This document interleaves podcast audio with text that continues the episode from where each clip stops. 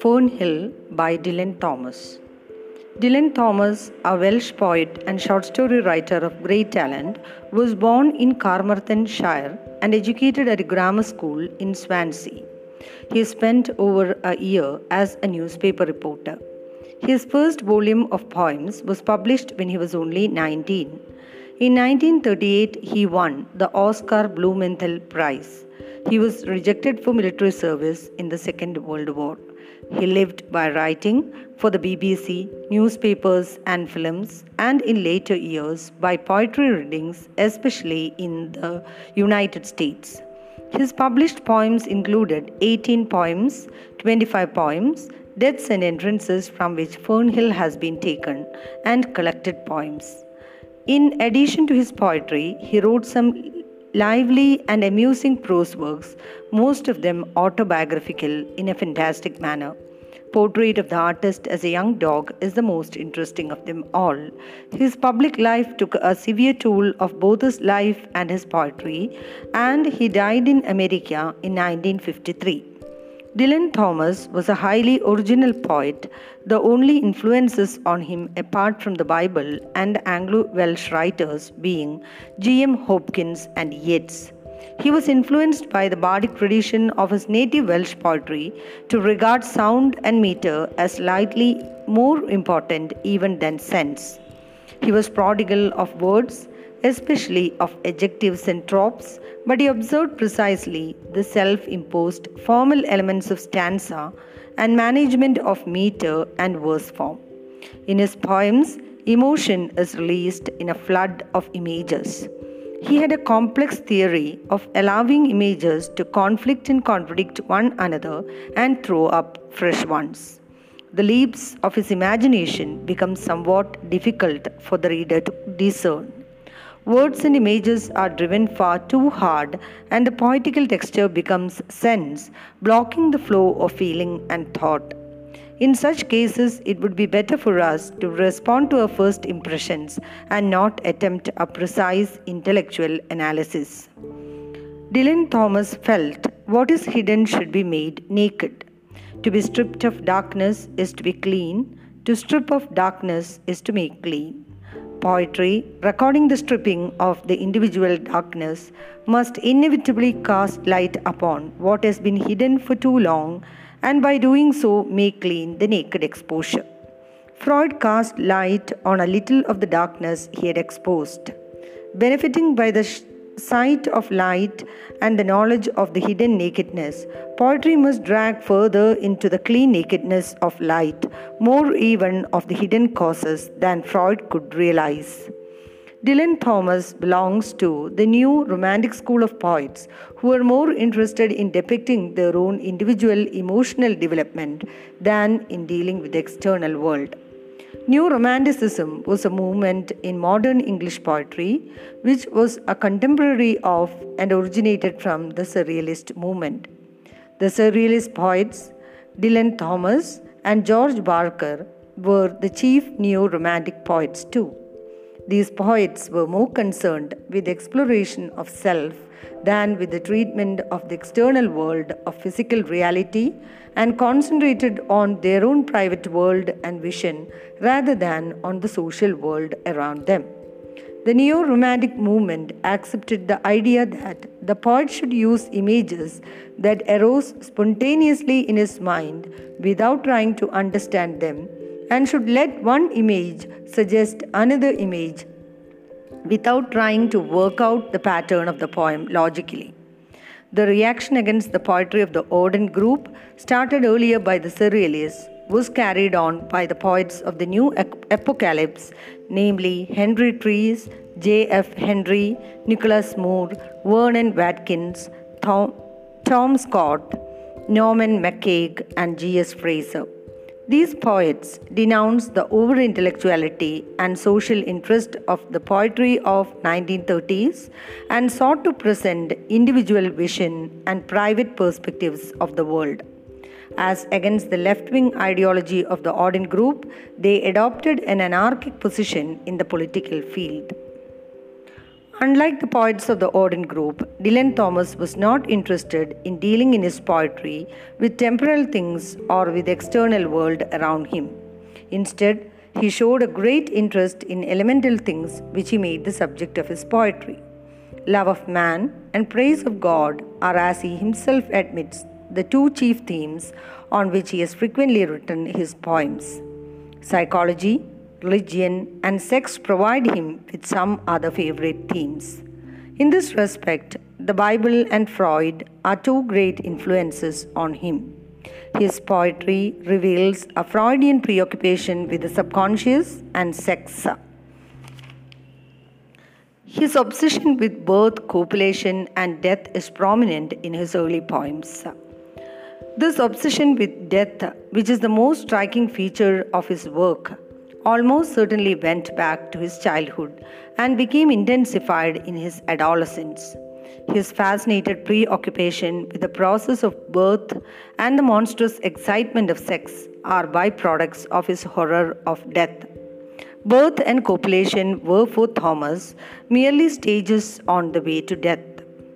One of the prominent qualities of Dylan Thomas' poetry is the lyrical element in it. A neo romantic, he possessed the traits of a romantic temper, such as lyricism, imaginative vigor, and emotional intensity.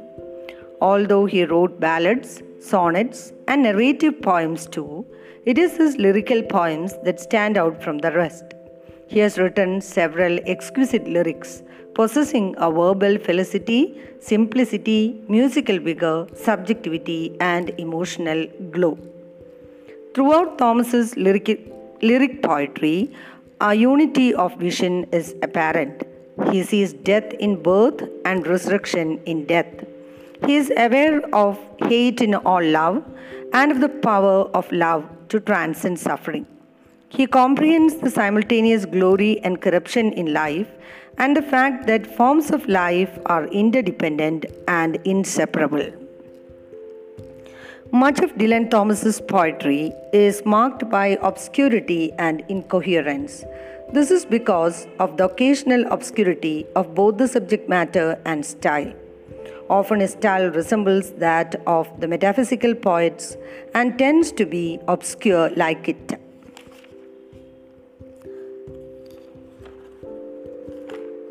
Hill is the celebration of a holiday in childhood spent by the poet with his aunt Anne Jones and uncle at their farm in the country house in Thomas's native South Wales.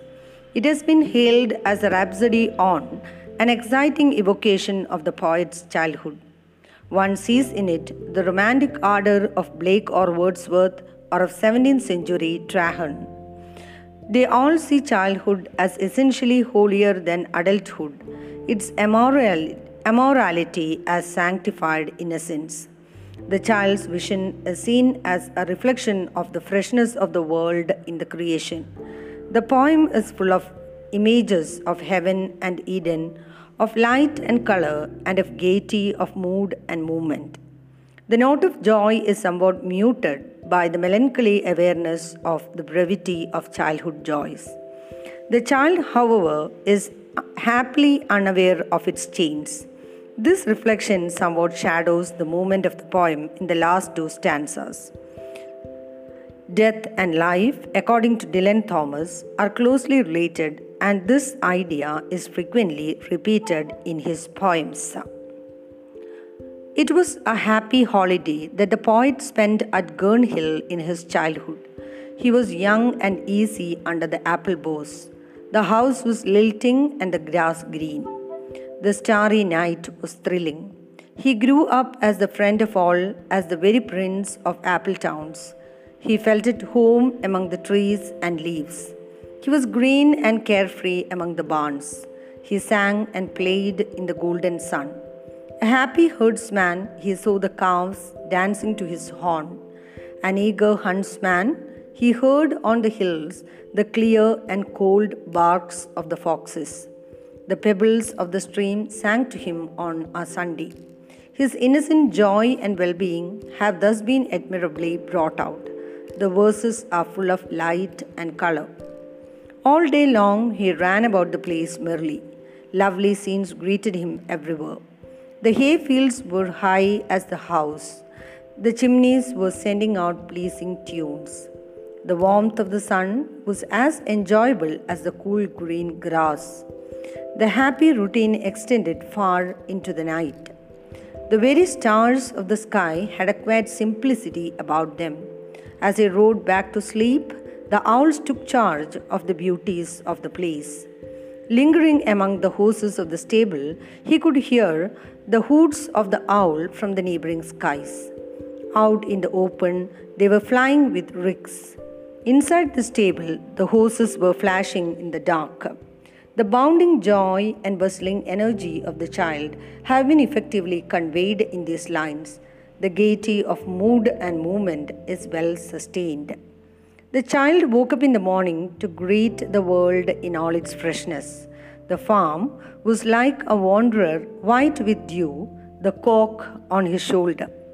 This is a beautiful picture of the farm bathed in the dew with a cock prominent in the yard. It grew round for the very first time. Adam and Eve must have been thrilled to see the first light of the newly created sun. No less thrilling was the child's vision of the freshness of the world on that happy morning. It looked as if the horses walked out of the stable for the very first time into an enchanted realm. The visions of this stanza recalled to our mind those of uh, Blake. Everything on the farm delighted the child, for his own heart was overflowing with happiness. He never knew then that the time was full of changes. Only to children green and golden is time ever so gracious. The spirit of the grown up would be clogged with heaviness. Life and farm alike would be sadly void of uh, childlike glow. A knowledge of all this, the child on that farm was happily spared. He was green and dying, but he knew he was not he knew not he was in chains. He was therefore free and merry like the sea. Death and life, according to Dylan Thomas, were closely related. As the child is involved in the process of time, so it is involved also in the process of death. The death of a flower comes under the same edict and force as our own death because the powers of destruction are united. This idea occurs in the concluding lines of the poem. The total impression of the poem, however, is one of the innocent happiness of childhood days.